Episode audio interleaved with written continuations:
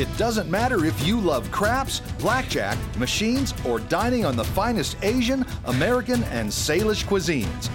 It doesn't matter what you do or where you're coming from. Muckleshoot. What you do is all at Muckleshoot. An easy drive from wherever you are. All roads lead to Muckleshoot. Muckleshoot.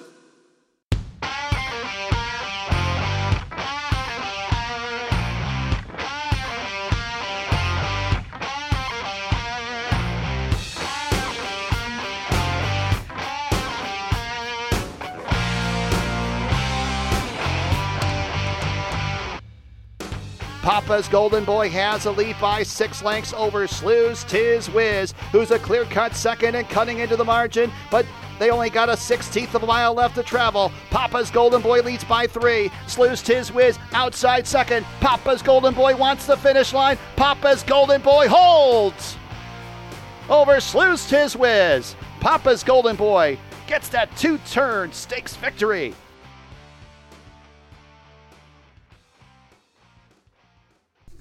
Horse Racing Northwest, thanks for joining us on our podcast from Emerald Downs. There's a lot of stuff to discuss on this week's cast. It's closing weekend at Emerald Downs, racing Saturday at 5 p.m.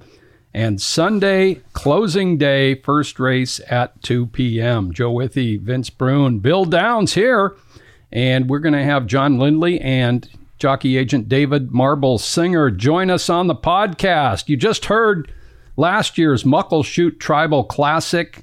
Papa's Golden Boy won a two-turn race for the first time, and he defeated Slew's Tiz Whiz, the mile hero of last year. Of course, Papa's Golden Boy just doing some R&R this summer. Didn't race at Emerald Downs. Slew's Tiz Whiz, a contender, top contender in the Muckleshoot Tribal Classic on Sunday, and possibly more season honors from him as he swept a lot of categories last year. Vince, you tabulate all the ballots. We've got that coming up this weekend.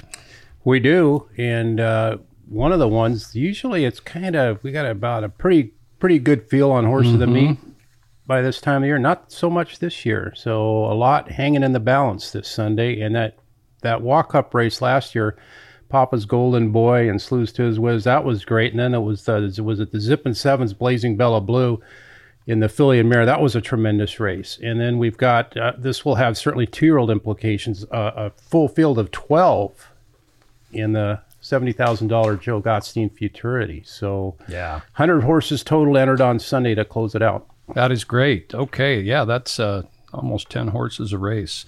And Bill Downs, his second season at Emerald Downs coming to a close. Bill, we got a lot of excitement coming up on Sunday, and you're going to be heading out of town pretty quickly after the races. Yep. For those of you who don't know, I don't live in the Pacific Northwest year-round, just out here for the racing meet, to head back east to the Eastern time zone. I'll have to get used to watching sports at late hours of the night, as opposed to out here, you get done, everything's done by 10 o'clock at night, and you know, the first couple Sundays, NFL football, you guys start at 10 a.m. The games start and whatnot. But yes, I will be heading back east right after the meet ends. Yeah, Bill, heading back to his home in Pittsburgh area.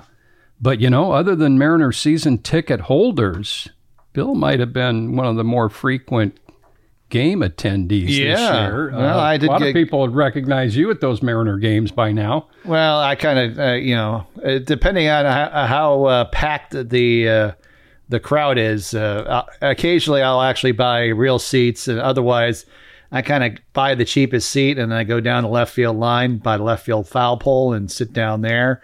I know where everything is at. And are you saying you don't sit in your assigned seat? Nope.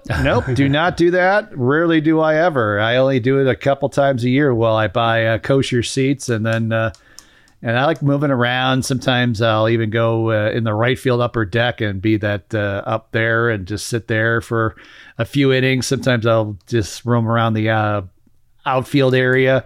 But most of the time I'll be down that left field line, if you will. Okay, well, we may hear more about the Mariners later in this podcast. We've got our Sports Short segment in the third and final part of our show. So, closing weekend, Saturday, 8 races starting at 5. We're going to award the Lindy and Durkin titleists their best due on Saturday during the races.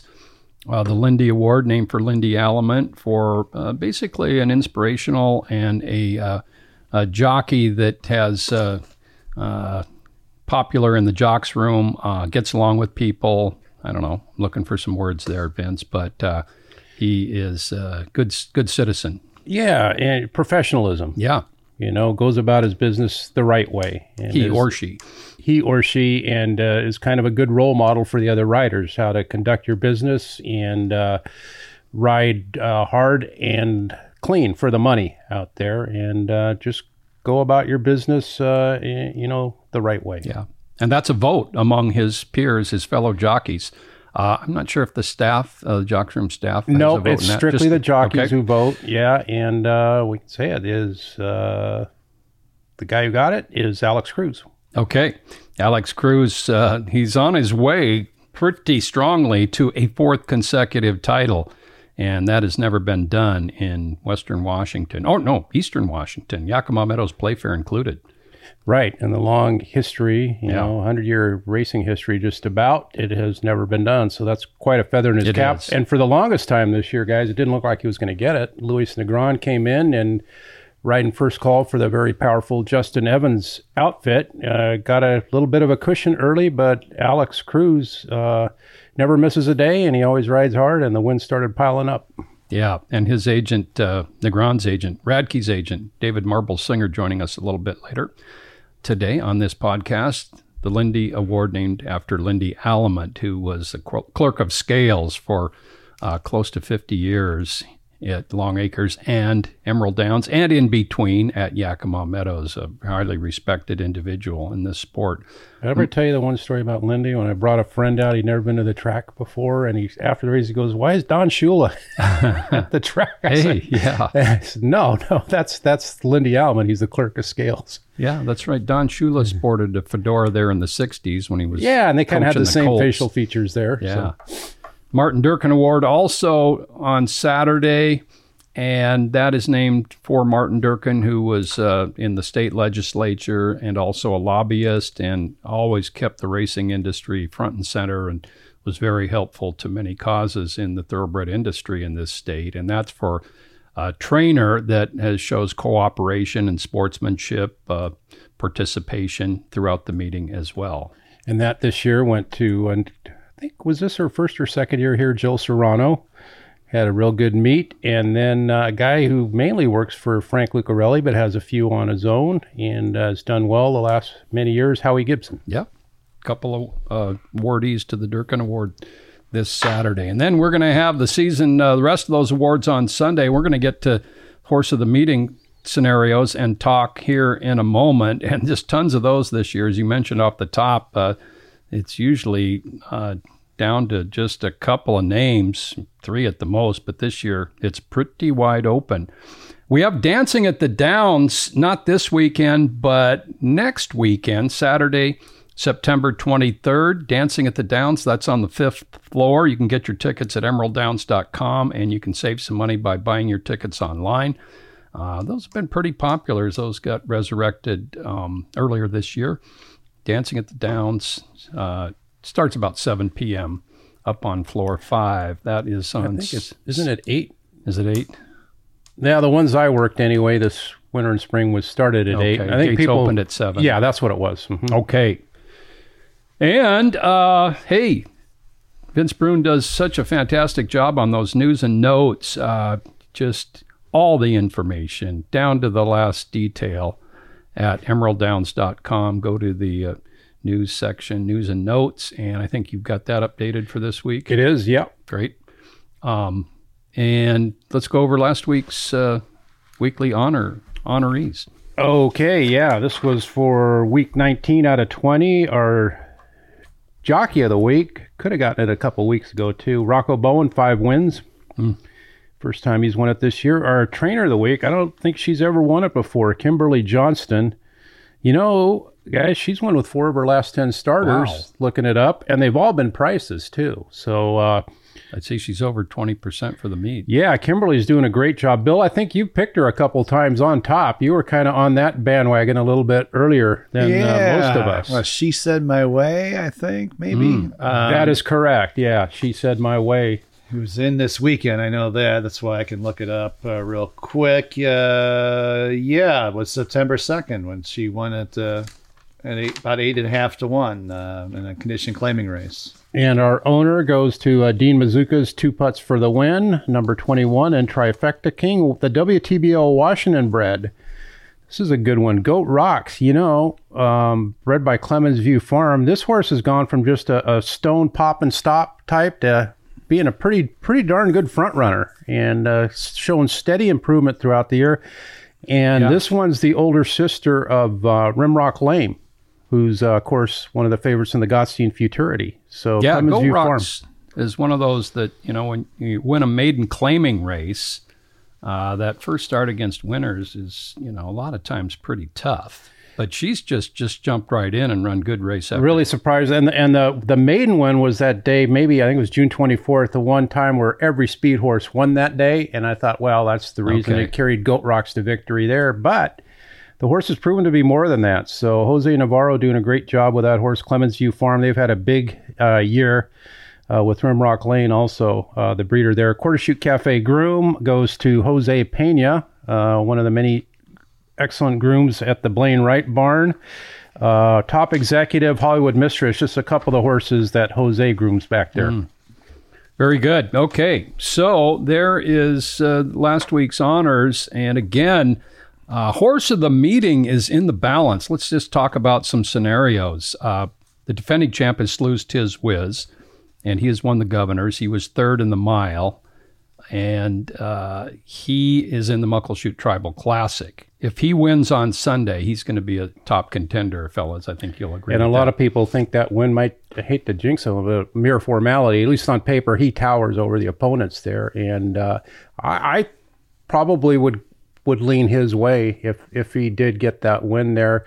Both the sprints were outstanding against Bridle Up to the Bar and then beating Bridle Up to the Bar. And then the mile, it just didn't work out. He didn't have a great trip that day, and Five Star General was in another, just had too big a jump. He was never going to beat that horse on that day. So if he wins the Muckleshoot Tribal Classic, I'd probably go that way, Bill. Yeah, I mean, he's in the top 2 for me, for sure. The only one I would say is, for me, is Clovis Connection, because he took on Lloyd's Logic, and to me, race of the meet, one of the top 2 races of the meet was that race, the second edition of that little rivalry, that mini rivalry that between those two. And I think that was in the Kent Stakes, was it? Yeah. They basically hooked up the last 3/8 in just a great race. It looked like Clovis was blowing by Lloyd's Logic, and that was the Irish Day. The Irish Day, correct? Yeah, sorry. Kent is for Phillies. It looked like Clovis Connection was just going to win for fun, but Lloyd's Logic ran great, and those two went head and head for 3/8 of a mile, pretty much. Yeah. So to me, it's just those two. Okay, so Clovis Connection isn't going to run again, so he's got his standard. We got to say you got to win, run twice to be eligible. You have to run twice. So. And to me though, it's the competition of the race and how high of a quality of the race it is as well. So that's why I would bring up Clovis Connection in terms of potential. And I'm going back and forth. Slew's Tiz Whiz is going to go off at. Not just odds on, he's going to go off at 2 to 5 or less probably in that race. Could have made him any number there. Yeah, exactly. It's just, he's going to go off as a huge favorite, and, yes, he'll have to still run the race and all that, but he's going to win. He's going to win that race. It's I hope Tom Wenzel's not listening, because that's it's nerve-wracking as you're a trainer or an owner when you got a horse that's going to be a huge favorite, because things do go wrong in races, especially a horse like Slew's Tiz Whiz, who is not, he comes from behind, and more things are apt to go wrong. I agree with you. I'd be surprised if he lost, but certainly don't want to jinx him. No, but I would also point that, last year when he after the Long Acres Mile, he ran two more times and got beat. Both times, yeah. Yeah, you know, that was career, that was start 6 and 7 during that our racing meet. Yeah. And this year, this is only going to be start number 4. Yeah, good point. So he's going to win the race. I'm going to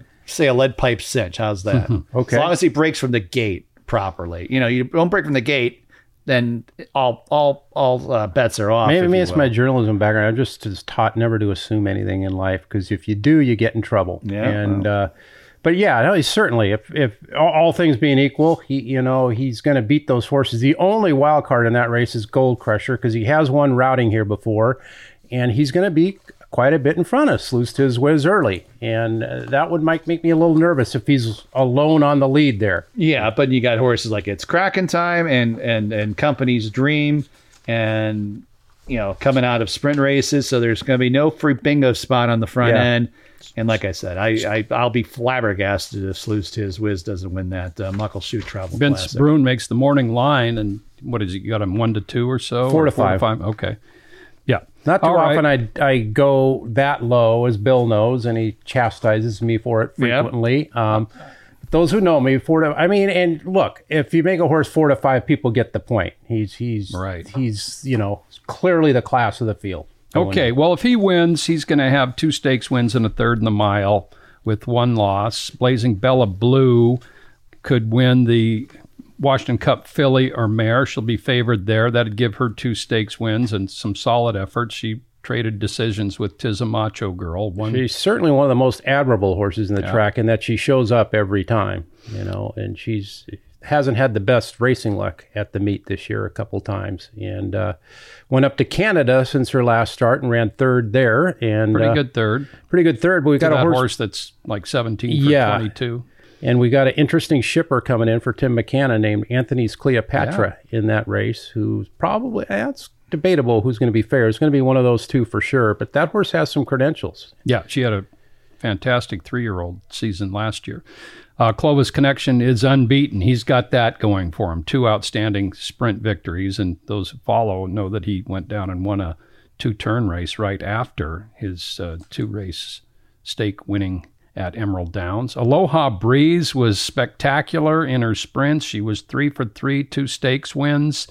Was pushed to some just tremendously fast fractions in the Oaks, faded in that race. So just 1 loss for her. Appeal Factor is not going in the Gottstein, the filly, by the factor. She won both of her starts, both stakes, very impressively.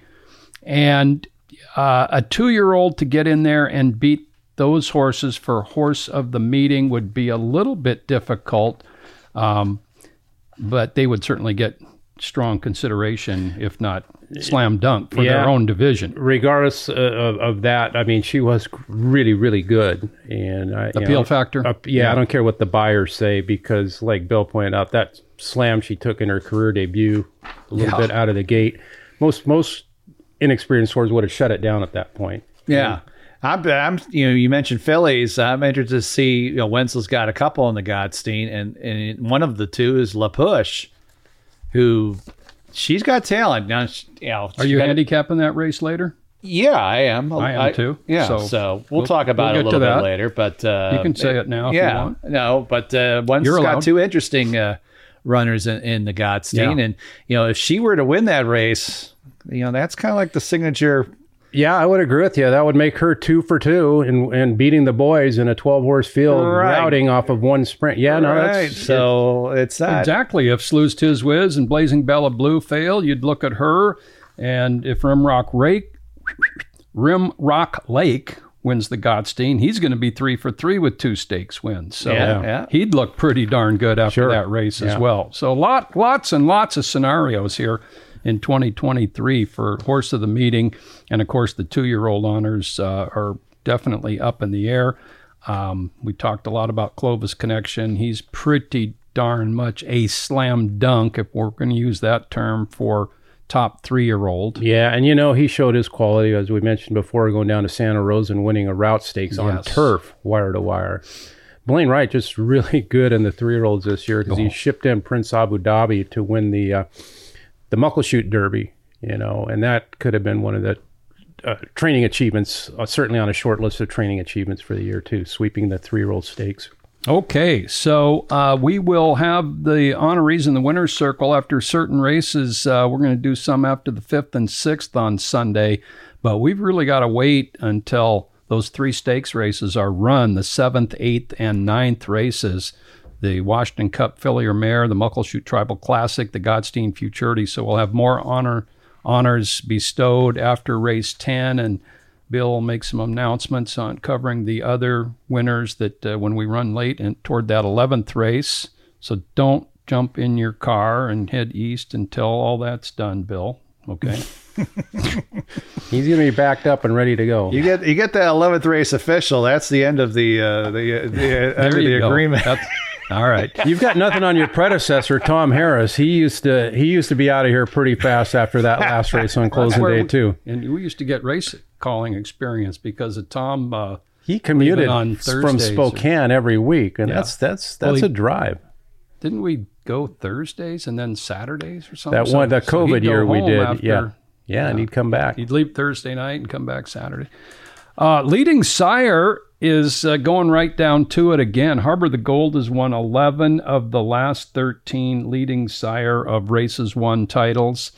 He was edged out by Abraj last year, who's looks like he's number 3 on your list there. But Harbor the Gold leads Coast Guard 16-15 heading into the final 19 races. Coast Guard, a couple wins last week, makes it close. I haven't looked who's got how many starters. I haven't either. But I certainly will be looking after each race to see who the winning sire was. Okay. Well, there's some early talk. Closing weekend upon us, and the BC Derby and the BC Oaks are Saturday as well up at Hastings. And, of course, you can watch and wager on those races right here at Emerald Downs. Jamie's Inheritance is the favorite in the BC Oaks after winning our Oaks and then going up to Northland or Century Mile and winning the Oaks up there. You know, I know the figure was low in the Oaks here, and it was kind of a setup with the crazy early fractions, but that was an eye-catching run she made that day. You know, Bill picked her up on the turn, and oh boy, she was flying by those horses. And yeah, she showed her quality going up north for Rich Rennie and Charles Essex. Yeah, made that big move on the turn again. She's favored for the BC Oaks. So you can keep track of those races at Emerald Downs on Saturday as well. All right, we're going to take a timeout. We're going to come back with John Lindley of Parker's Picks and Emerald Downs Television. We'll be right back here on Horse Racing Northwest. It doesn't matter if you love craps, blackjack, machines, or dining on the finest Asian, American, and Salish cuisines. It doesn't matter what you do or where you're coming from. Muckleshoot. What you do is all at Muckleshoot. An easy drive from wherever you are. All roads lead to Muckleshoot. Muckleshoot. Horse Racing Northwest continues, and John Lindley joins us. John has just done a fantastic job over the years. His Parker's sheet available for $2, tip sheet at customer service stands and program stands as well, just $2. And he's been doing that since the mid-'80s at Longacres. And John has sat next to me so many days the last few years, and his memory of each horse is just incredible on their trips. He watches those replays to do the trip notes, which, Vince, you've got comments from near and far on those. I tell you, I couldn't do the morning line without him. Yeah. Because, I remember a lot of things that happen in the races, but he's really nuanced, it's little things that can make a big difference. So no, again, for free for handicappers. I mean, if you don't use it, folks, you really should, because it's a great handicapping tool. Yeah, I often write down a little T over on the right there, meaning trouble. And then if I can't look it up right then I make sure I do that before I make my selections in that race. So John is joining us here on Horse Racing Northwest. John, welcome.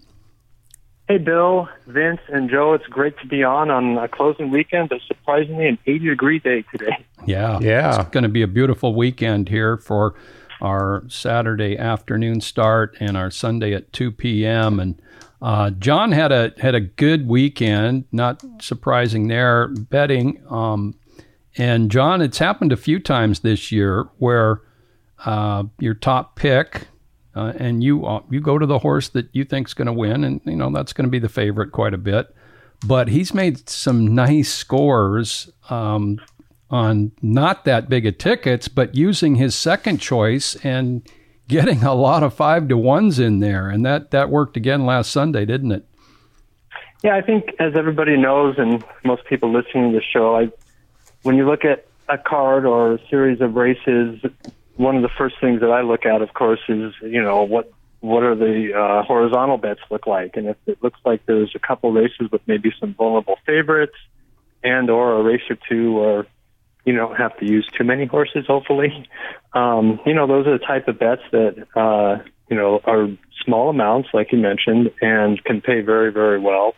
And Sunday was one of those days where a couple of the second picks were, I think people consider them contenders, but there were some heavier favorites that maybe others might have singled, and they looked a little vulnerable to me, and Joe and I talked about them on the show, and it turned out that some of the favorites didn't run as well, and a couple of those second picks came in and that, you know, came into a nice pick fours and pick five payoffs. And I think we're all kind of looking for that, and, you know, maybe tomorrow will be a vertical day, but it might not. We'll see how the races look. I think a lot of us are all kind of having the same information. You know, when I started, it was very easy to get all sorts of extra information because of daily racing form in the 80s. There were no trip notes. There were no bias information. There were no speed figures or anything like that. And, of course, over the last few decades, that's all been gone away. All that information is out there. And as you mentioned, even the race notes are free. So when you look at races, I think you're kind of looking a lot at the same information and just kind of interpreting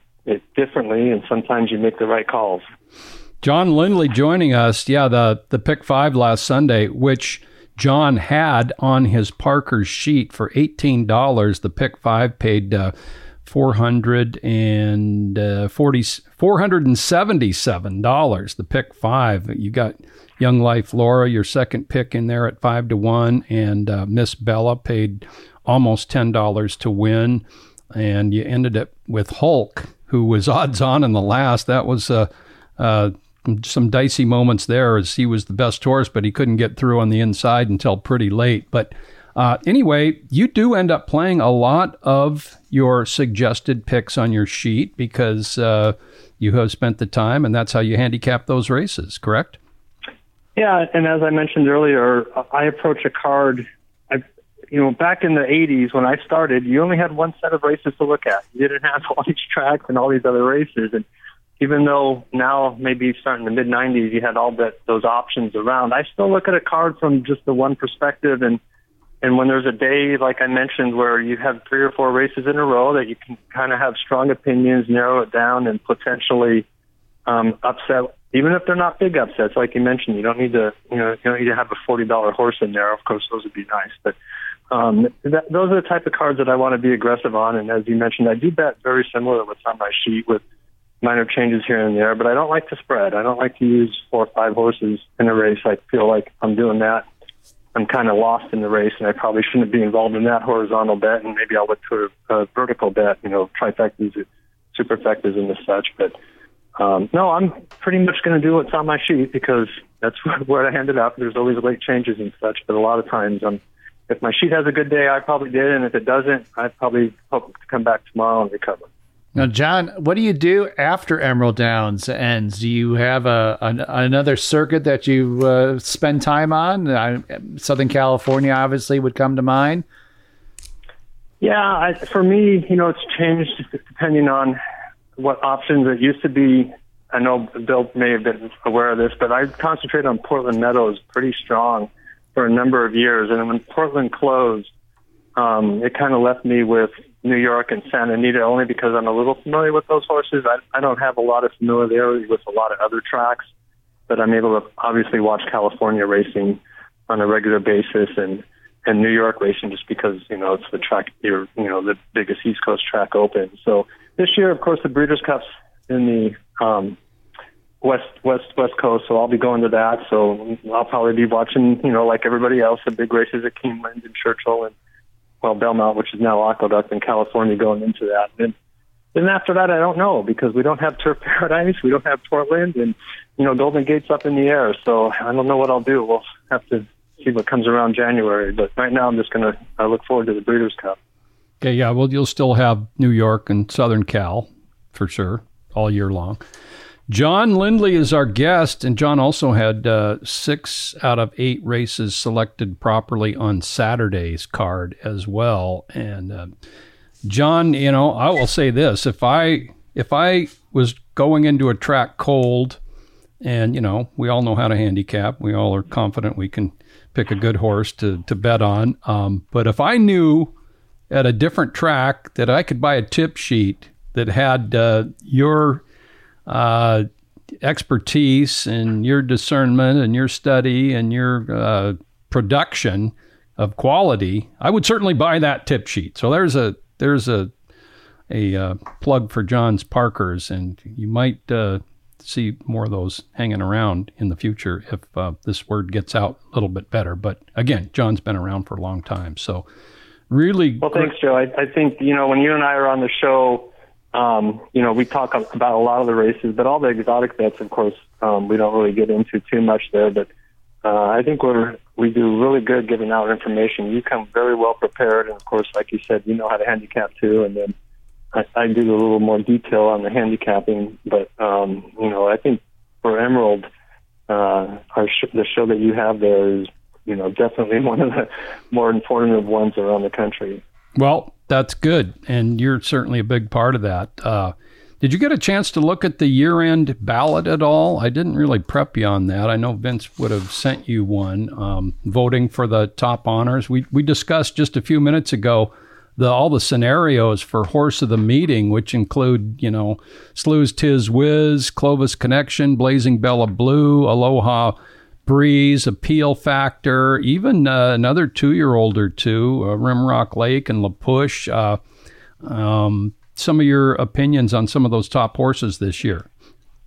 Yeah, I think, as you know, we only have a few limited races with the stakes horses now just because of our season. And, you know, Aloha Breeze, as everybody saw, was so dominant in her sprint victories, and in her one try to route, you know, scenario was against her dramatically there. And, as a 3-year-old filly, it's probably pretty rare for her to be Horse of the Meet, but she definitely was as dominant as you could be in her division. Mm-hmm. And then when you got to the older horses, it's a tough call, like you said, because Slew's Tiz Whiz legitimately was the legitimate horse to beat in the mile and going into this year, and he showed up in all 3 races, but he did get beat twice, and going to be, you know, odds on, I'm guessing, on Sunday there. And a couple of others you mentioned were also super impressive. Even Tax Code, who never was able to jump into Stakes Company, and I know he's not really going to be in contender in any of those things. You know, he might have just missed the mile because of a minor issue, I don't know, but he ran some huge races, and I'm guessing connections are going to point him towards next year. But no, I haven't seen the list yet, but okay. You know, we do have to wait for Sunday's result because Slew's Tiz Whiz is running there. Definitely. And, you know, that could definitely change. And, you know, it was interesting that last year he won the mile and he won it impressively, and I think he's even better this year. Yet he got deep, you know, 4 or 5 lengths, but you know, Five Star General ran a race that puts him in, at least in my opinion, in the elite mile company with like Skyjack and Wild Wonder. I mean, it was a race that it was just a dominant effort in a really fast time relative to the surface, and Slew's Tiz Whiz running third there was no disgrace. He just ran into a horse who was a cut above of a lot of mile winners, a lot of the more recent ones for sure. Yeah, Vince has Tax Code on the category of sprinter. I mean, he was 3 wins 2 seconds from 5 and was really good. You know, I think he had a lot of trouble in one of those. He did when he got beat by Miss the Boat, yeah. Yeah, so... yeah, John, just some really valuable information. You know, John brings another thing to the table. John, you can... he's kept track of trainers since Emerald Downs began on, John, is it first-time starters in 2- and 3-year-old maiden races? You've come up with some good information there. Yeah, I have kept since opening day of 96. Every trainer that has made a start of a 2-year-old, and I separate 2-year-olds from 3-year-olds, and whether or not that horse won the race. So I think it's interesting that there are definitely differences in some barns between what they do with their 2-year-olds first out and what they do with their 3 and up. The type of when I mean differences in terms of the percentage of wins, and then surprisingly, there are some barns that whose percentage of wins are much lower than you'd expect them to be relative to their overall training method. And there's nothing wrong with that. I mean, it's good to have a horse slowly improve rather than run their best lifetime race or first start. But as you mentioned, I think some of them are surprising. Some of the barns, and there's some barns that have never won with the first timer in 27 years of running at Emerald Downs. Now, again, there are smaller barns that don't start a lot of them, but I think that can help definitely narrow down some horses when you're looking at 2-year-old first-time starters and 3 and up. But, you know, every once in a while somebody jumps up and does something surprising, but it's been pretty consistent over the years which barns have them ready and which ones tend to, you know, a race or two before they'll run their best. Yeah, I snapped my neck looking over at you a couple times when you were out. Well, this trainer surprisingly hasn't won a 3 and up maiden race with a first-time starter since 2003, you know, and the trainer has won a lot of races. I go back pretty far, and I'm not throwing them out. I still have those records because you never know, right? Yeah. I mean, I remember, I don't know if you remember Hilltop a long time ago. He was a one-eyed horse that ran.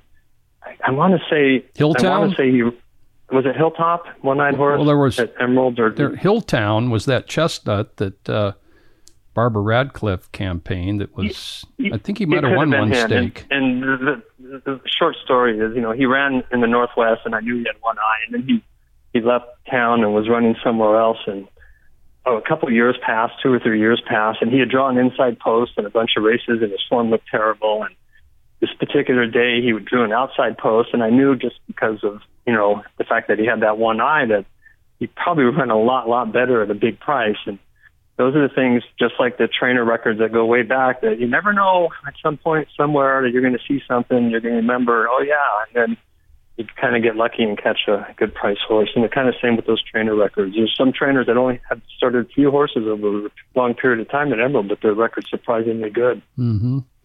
All right. Well, take a look at your ballot. Vince is going to need some info from you over the weekend. A lot of those, of course, categories aren't going to be decided till the stakes races on Sunday, and even claimer of the meet, Dirt Road Red looks awful solid there with his 5 wins, and he's even running again in the 10th race. So, but take a look at your ballot. You always fill one out, and we definitely like your expertise in there. Yeah, John, you should have your ballot now, and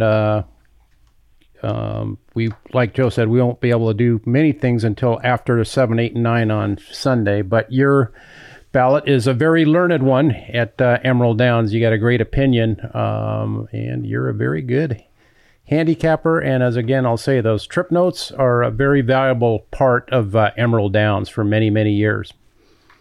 John? Yeah, hey, thanks for having me on today, and I'll see you guys in a little more than 24 hours. See you soon. Thanks so much. John Lindley joining us. And again, even if you think you are a good handicapper, which many of us are confident in our own, but John's suggested wagers have been pretty darn strong again this year. Okay, we will come back in a moment with our third and final segment. David Marbles Singer is going to join us, the top agent at Emerald Downs for jockey agent for many years. We'll be right back on Horse Racing Northwest.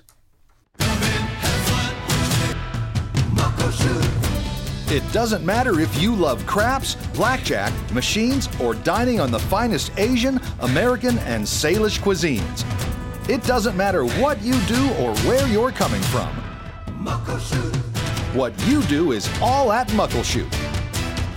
An easy drive from wherever you are. All roads lead to Muckleshoot. Muckleshoot. Jockey agent David Marbles Singer, who joins us here on Horse Racing Northwest. Marbles, good afternoon.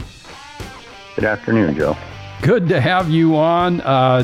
And just another year of hard work resulting in success for you and your riders. Congratulations, man. Thank you. Yeah, thank you. Been very fortunate this year again. Well, you know, you've had a lot of success here in recent years. You swept the top three last year. I mean, what happened this year? You're running 1, 2, 4 this year. I don't know. Yeah, yeah, we sagged there a little at the end. Yeah, but yeah. You know, it's rewarding for you financially, and you're highly coveted among the jockeys. Tell us how it all came together. Now, you did have Kevin Radke and, of course, Alex Cruz last year, and Luis Negron was new to your stable of riders this year. Tell us how that came about. Well, actually, Justin had called me when I was down in California, probably in... I don't know, it was probably in March or something, and talked with me about what I thought about him coming to Emerald Downs. And I strongly encouraged him and thought that, you know, he would do very well up here, and he has. And he encouraged me, you know, if he was coming, to take Luis Negron, because he had rode for him for the last few years. And I said, well, if he's coming with you, I would love to have him.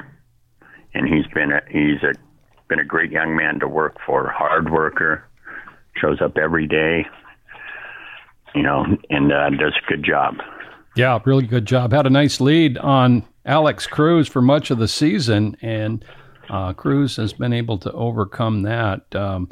What does Luis do well as a rider? I know he's had a little bit of a knee issue here the last month or so.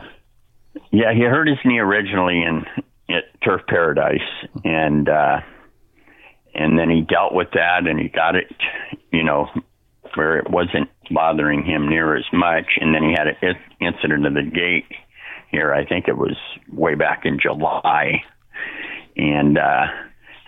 and wrenched it again real bad. And he has kind of toughed it out and rode through it. And, you know, so he hasn't been 100%. I don't believe, you know, he says he is, but, you know, I can tell the way he walks, obviously, that, you know, he does not look 100%, but he's toughed it out and done a great job, shows up for work every day. And, yeah, he's opted out of the last week and gone to Louisiana Downs to start working there. Okay. There's some news. To get ready for the season there. Hey, Marbles, Vince here. I remember talking to Alex a few days before the meet started, write a little story, and he made no bones about it. His goal was to win another title, and he is pretty focused guy, I would imagine, to work for. He's the best. I've never had the experience of working for someone as tough and gritty and determined, you know, without complaints. And, you know, people do not understand, you know, fully what it takes to repeat 4 times. There are so many moving parts, you know, the mental part, the physical part is a big one. Mm-hmm. You know, he's rode through injuries that people don't even know about. You know, the beginning of this meet, he was coming off a very bad spill in Turf Paradise. And, you know, we couldn't even, you know, let people know how bad he was injured. He come here and rode hurt and rode through it. The first, you know, he wasn't 100%. Not at all, but he would not show it. Never let anyone know that. And you know, the emotional part for him to repeat 4 times. He's had dealt with a serious illness last year for about a month, and only took off 1 day. You know, and I don't know any rider would have rode through, you know, what he was going through. So. I mean, to repeat 4 times is very unique. As well, you know, it's never been done in Washington, in the history of Washington racing. That's right. It has never been done. And your respect for him comes out right there in the last couple minutes. And also, we've heard it in seasons before. But, hey, it's right there on paper. and paper money, Alex Cruz has been tremendous. And those are his only four seasons up here in the Northwest. He is, with Luis Negron going, leaving early. I mean, Cruz is going to win his fourth title. Pretty incredible. Yes. And especially this year, we had a pretty deep colony of talented riders for the horsemen to choose between. And Alex, just to use a cliche, would not be denied. He was going to get that title. Yeah. Now, and Alex hasn't had an easy path. You know, he has not rode for a lot of the larger barns. You know, Frank Lucarelli, he rides the odd horse for Blaine Wright, and he don't ride for Tom Wenzel. Yeah. And that's kind of been the case through these 4 years that he's done this. And so he's a blue-collar rider. He comes to work and he rides every horse hard. I've never had a rider that will ride so hard for fourth money. You know, he gives you 100% on every horse. Marbles, Bill here. What do you do after the meet, especially now with a lot of uncertainty with Turf Paradise and maybe not as much uncertainty with Golden Gate for the short-term future, but are you stay out west, or do you have to even take a look at other venues to potentially go and work at? I normally do. I went to Golden Gate last year with Kevin and Frank Alvarado there, and we done very well. And but to be honest with you, I believe I'm not definite on it, but I believe I'm going to take some time off. Okay. I think I'll take a little bit of a break. Well, you are one hard worker. John Lindley and I saw you walking away from the winner's circle kind of toward the paddock a couple of weeks ago, and you were shaking your head and mumbling to yourself, walking really fast because I think Negron had hurt his knee, and let's see, Cruz and Radke. I got two riders got hurt at the gate. That's right. And Cruz had a mount, and you couldn't find a replacement for a live horse who ended up winning. And we were laughing pretty good there. You're just, your head's going back and forth. Your mouth is moving. Yeah, it was. There was among other frustrations on that day too. On top of it, okay. So one of them days, you know. Yeah. But I have to count my blessings. I've been very blessed here. Yeah, your hard work has paid off. And Kevin Radke, you've just brought him up. He won that Fresno meet last fall. Is he heading back there? Yeah, he's heading back there. Okay. And Alex Cruz is also going. Okay. And Alex is trying to convince me to go with him. I'm not saying I'm not going. But at this point, I'm not planning to. I want to take a little time off. Okay, and then Kevin also, as you mentioned, you were down at Golden Gate. He won the fall meet, or tied for first last year as well, didn't he? Yeah, yes, he did. And he was leading stakes rider there at the fall meet. That is tremendous. Yeah, we everything fell into place for us. Yeah. That is great. And I do want to ask you about Juan Gutierrez, who is our track's all-time leading jockey. You had him for several years and did tremendously well with him. He opted not to come back, and I haven't talked to him myself. Is he officially retired, or do you want to even comment on that? I don't have the information to really comment on it. I talked with him in the spring, and anyway, yeah, I don't have a lot of comment on that. That's fine. But it wouldn't surprise me to see Juan maybe come back next year.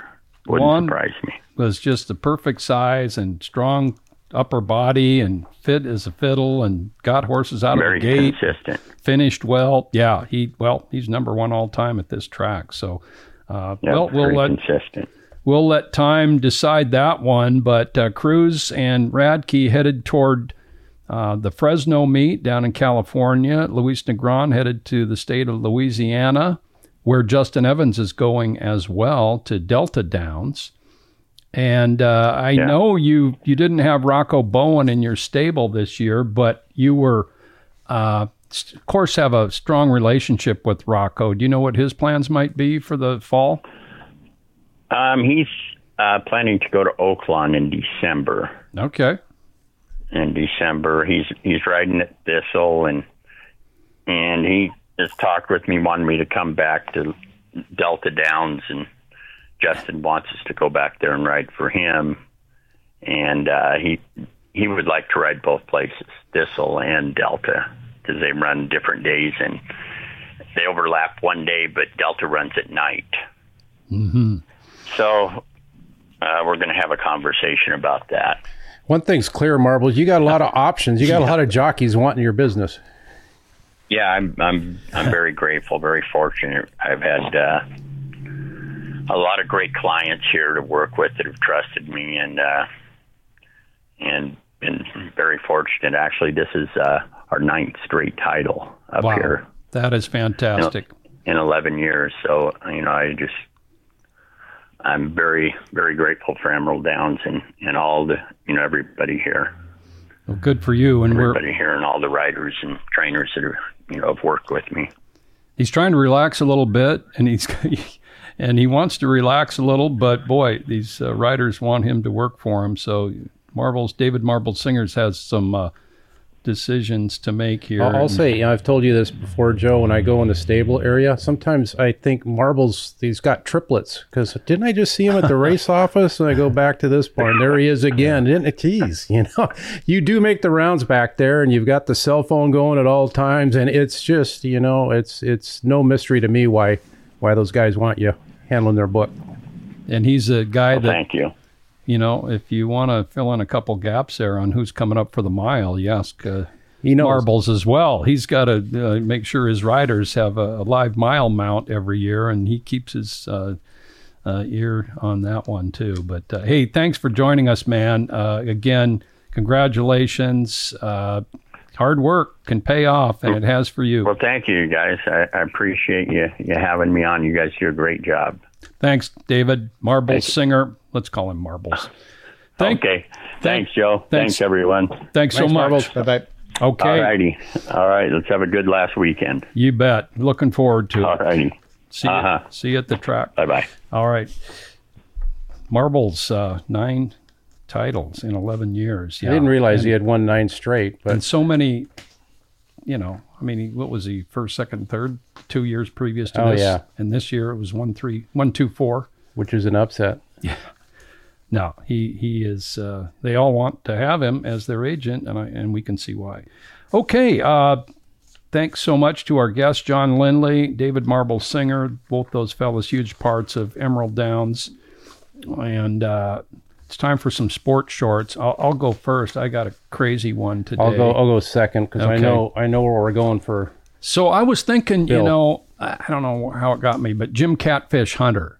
You who bet. Was just an awesome pitcher. And he pitched Game 6 of the 1978 World Series, if you remember. For the Yanks. Yeah. And they took him out, I think, in the 7th inning. He pitched a great game. I think he gave up 1 earned run. And, he got the win. They won the World Series. And I was thinking, that was his last start ever. So that's kind of got me going on, these pitchers in the World Series. But then I looked... And he did pitch the next year for the Yankees. He didn't pitch, have a full season like he had for so many years. So I looked him up with the Oakland A's, 72, 73, 74. The A's won the title. He was money. He was a 20-game winner all 3 of those years, 21-7, 21-5, 25-12. So that got to me to think. And he was not an overpowering pitcher either. He could get a strikeout if he needed one. I think he won 20 games 5 straight years. But so teams that have won 3 consecutive World Series, only the New York Yankees of 1998, 99, and 2000 did not have a pitcher, an individual pitcher who won 20 games 3 straight years. The Yankees didn't have it. Only David Cone won 20 games in 98. The Yankees of the 30s... With they won 4 straight titles. Red Ruffing won 20 games all 4 of those years in the 30s. Then in 49-53, the Yankees won 5 straight titles. Vic Raschi won 21 games 3 straight years, and then Catfish Hunter won those 3 in a row for Oakland. And so those are all your 3 or more consecutive. What about the Whitey Ford years? They didn't win 3. They never did. Huh? They never did win 3 straight. So it's only happened with those four teams that have won three straight World Series, and only the Yankees of the recent era. And nobody's won two World Series in a row since the Yankees of 2000. That's right. Yeah, okay. Nobody's won two in a row. So that was an offshoot deal, but it's a little baseball. I just tried to get on some baseball there before Bill goes to the diamond. I'll go a little football here. Okay. Seahawks stubbed their toes big on opening day against the Rams. Last year in week 4, they played at Detroit. This week they play at Detroit. The over-under on October 2nd, 2022 was 47.5. Do you remember that game last year? I do. Seattle 48, Detroit 45. I didn't remember the score. I knew it was high scoring. That was the kind of really Geno Smith's first big game. He went 23 for 30, 320 yards, 2 TDs. Jared Goff was 26 for 39, 378 yards, 4 TDs. Rashad Penny had 17 rushes for 151 yards. Detroit was minus 3.5 in that game. And then Detroit's one of the real touts this year people are talking about. They're minus 5 hosting the Seahawks this weekend. So one thing, I always tell people, I was taught a long time, I don't get too high or too low on what happens in week 1 in the NFL. And it's kind of served me well over the years. So we'll see if...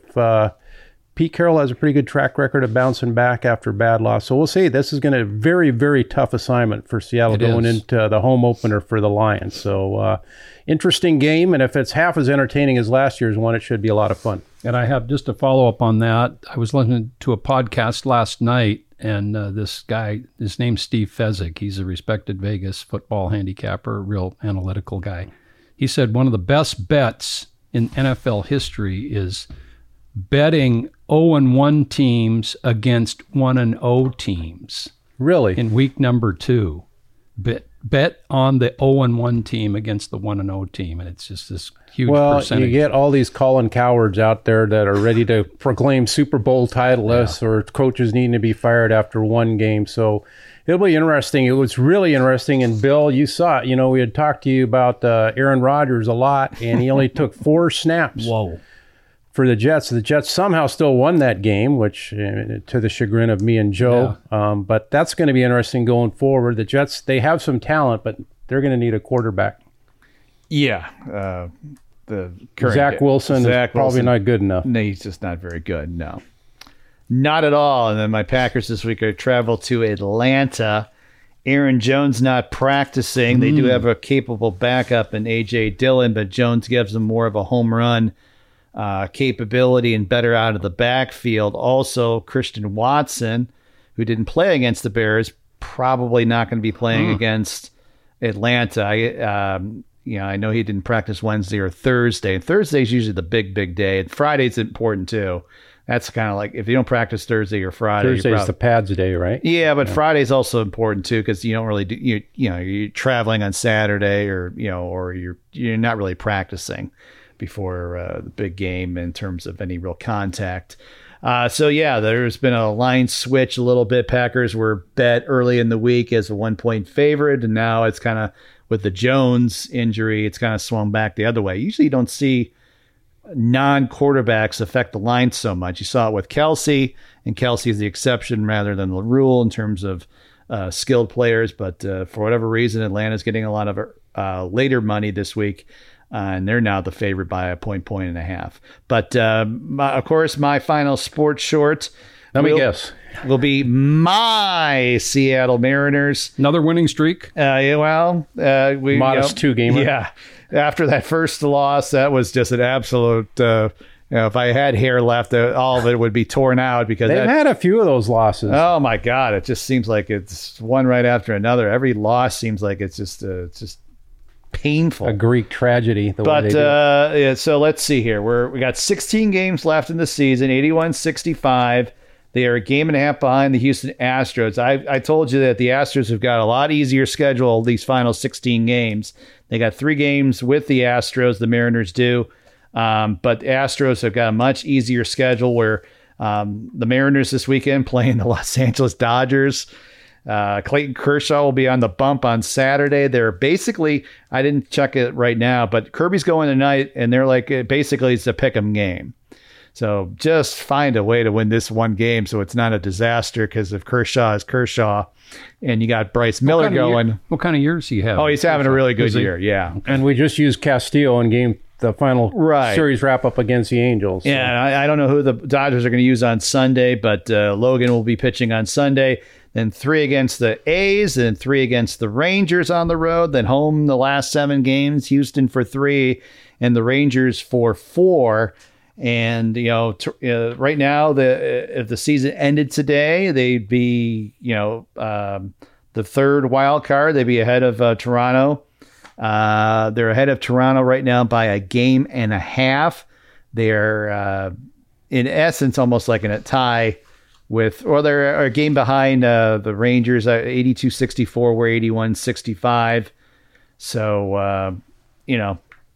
I think the second wild card's in play, but then again, the second wild card might not be where you want to play. You might want to play, you know, playing the Twins in the first round is, if you're not going to win a division, winning the division is obviously the most important thing, because the winner of that division is going to get a bye that first round. But do you want to play the Rays or you want to play the Twins? Twins. Yeah. So that's the dilemma there. But, you really can't.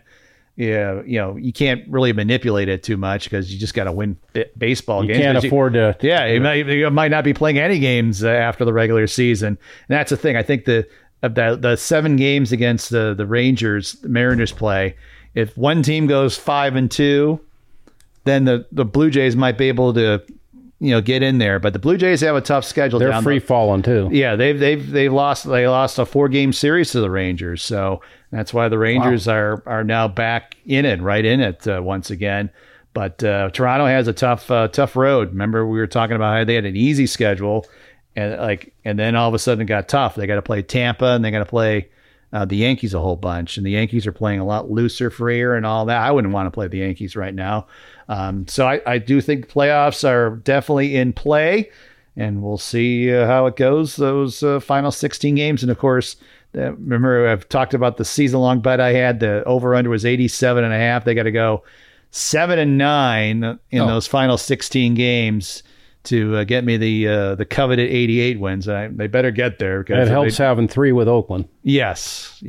So didn't Oakland just beat Houston? Did they shut them out 2 days? 2 days in a row? Yeah, they did all right. I mean, for Oakland right now, they're 5-5 in their last 10, which is like a major winning streak for them. Kansas City might end up with the worst record in baseball, worse than Oakland. It's possible. Yep. So there is your final Seattle Mariners update sports short. 7-9 to win your wager then, huh? Yep.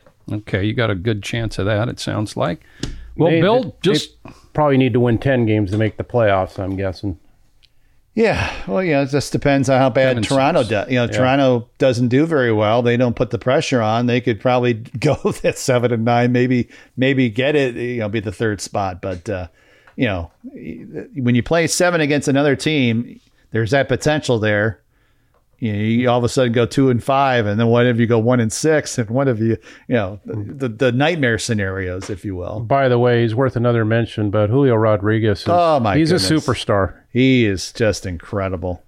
The second half he is having is just, it's off the charts. You know, he was hitting like in late May, he was hitting like 220 or something like that. We're sitting there going, man.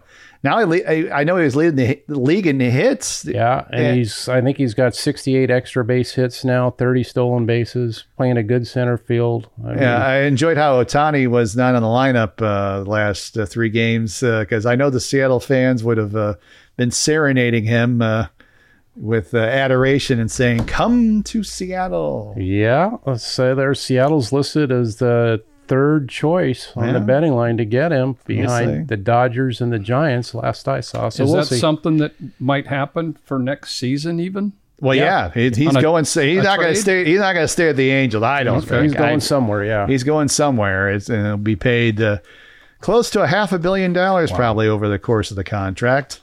Yeah. Okay, sports shorts in the books. Bill, let's go. You can go right into some selections for this weekend. All right. So Saturday, the 7th race, there's a horse making a big drop And I think he's going to get a pretty good trip in here, the four-horse Leprino. Now, he's been in all sprint races this season. He won a starter allowance back on July 9th, and the last time he's been on the racetrack was August the 18th.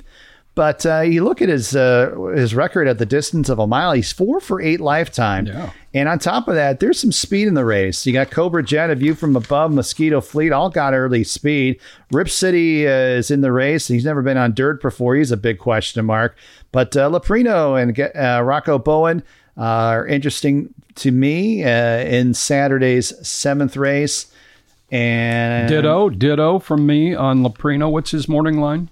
9-2. Okay. Oh, sounds like I missed it. You know, and he's not that far off from a win. He won a sprint here 2 races back. So that record at the mile, I'm with you on that one, Bill. Well, we already mentioned 40 Smooches. It won't be a big prize. I like him in the third. Okay. We talked about 40 Smooches a couple times that race. 2 back, he made a big middle move into some teeth of some very hot fractions, and A Firm Chief came from way off the pace. Last time was 6 furlongs, and didn't have a good trip at all, and finished 4th. But he won't be a big price. There is a horse in the second race at Emerald Downs on closing day, the 2-horse First Endeavor, making a mile drop from 15, maiden claiming 15 to maiden claiming 8. But what I like about it is that I have a little bit of a bump at the start in his last race on August 27th, and the trouble line doesn't have much listed there.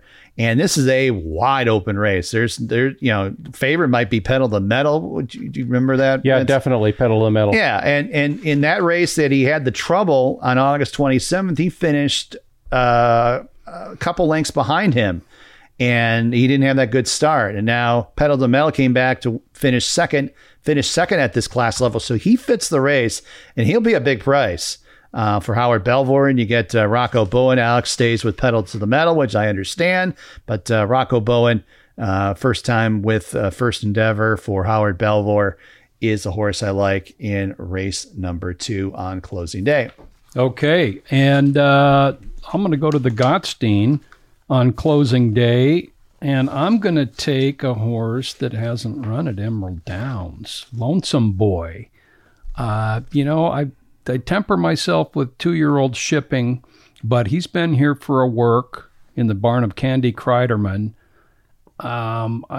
It's hard to, really select one horse for the Gottstein of the Emerald Downs runners. I mean, Minor Leagues out of a Smart Strike mare, and Rimrock Lake out of Nightwalker, who is a sister to Wasserman. She won 6 races. They were all sprints. She routed twice and was terrible. That's just, a slight note there on the female side of Rimrock Lake, as these horses are all stretching out to a mile and a 16th. La Push is out of a dam by the name of Weekend Romance, who won 4 out of 11, $272,000, won a Woodbine Stakes. She was pretty much a 7-furlong horse.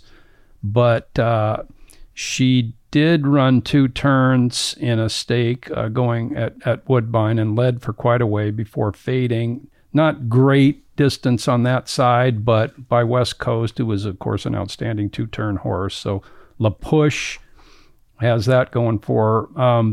Lonesome Boy for Kreiderman. Rocco Bowen rides 2 sprints at Parks, both very short races. Closing second in his debut in a 10-horse field, and then he ran a good 4th in an 11-horse field, coming from well off the pace, and he had a rough trip that day, so he was running at the end. He's by Nationhood out of Attagirl Pearl and Attaboy Roy Dam, but that dam is a sister to Val de Serre, who was stakes placed in the Gottstein, and Three Forks Gold, who was stakes placed in the Washington Cup 3-year-old race. Both those are 2 turns. So a little bit of route history in the female side there. I'll give Lonesome Boy a slight nod. I think you had him at 5-1. 5, yeah. I'm a little disappointed in that. It's a tough race. I wanted more, Vince. That people are going to see those buyers that are pretty big for the field, and it's you got a 7-2 morning line favorite, which tells you if you like someone in that race, you're probably going to get a pretty decent price. That certainly is a wild card horse, the one you mentioned there. Yeah, I'm kind of interested in La Push because I remember her debut. She had the rail and she walked out of the gate and then all of a sudden turned it on like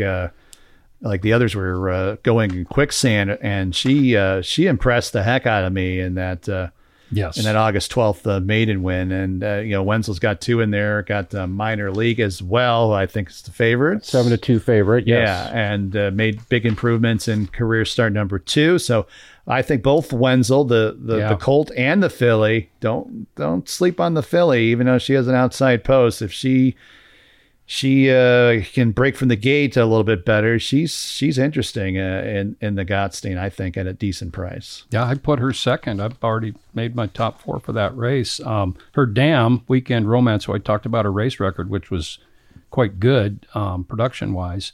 She has produced 4 winners from 5 previous starters, Weekend Romance. So, and that's not counting La Push. So a good female family by West Coast, a young stallion.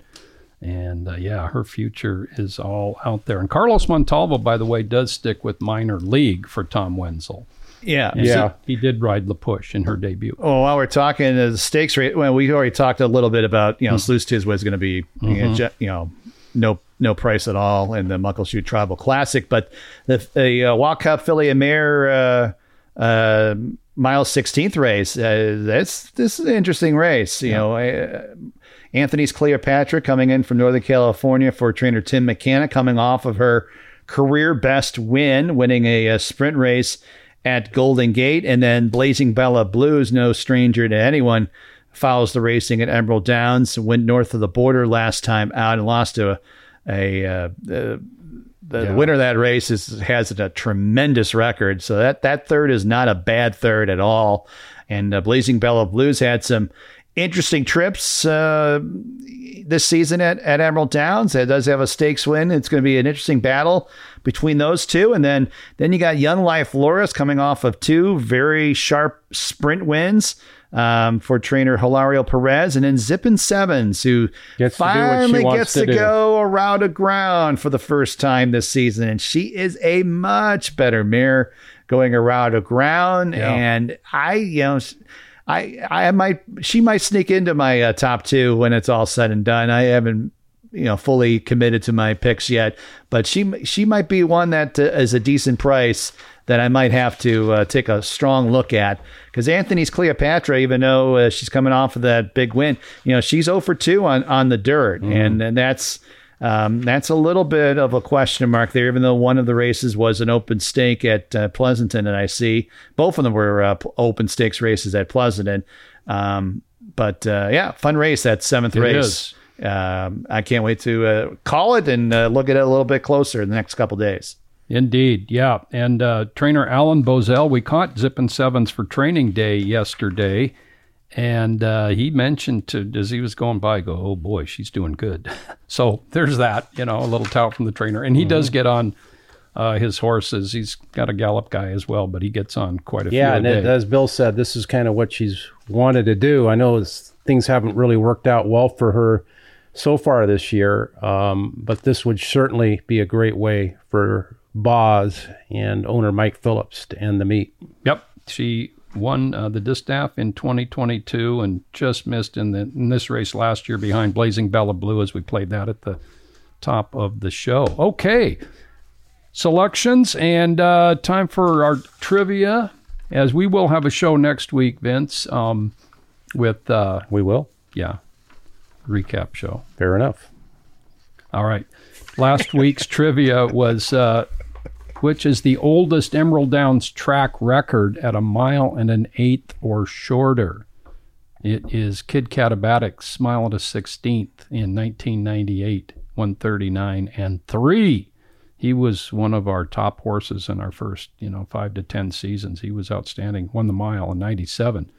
And you remember whose state record he broke in that race? Mile and a 16th, Washington Eagle champions. Crest. Exactly. Yeah. Eagle Crest went 39-4 at Long Acres, defeating Tilt the Balance in the mile winner Trooper 7 in that Washington championship. That was a freakish race that day. Yeah. So Russ Nakagawa got it. More stuff for Russ. He got Kid Katabatic. So our final trivia question: which horse is running the most Washington Cups? Most participations in the Washington Cup, which started in 2003. Send your answers to trivia@emeralddowns.com.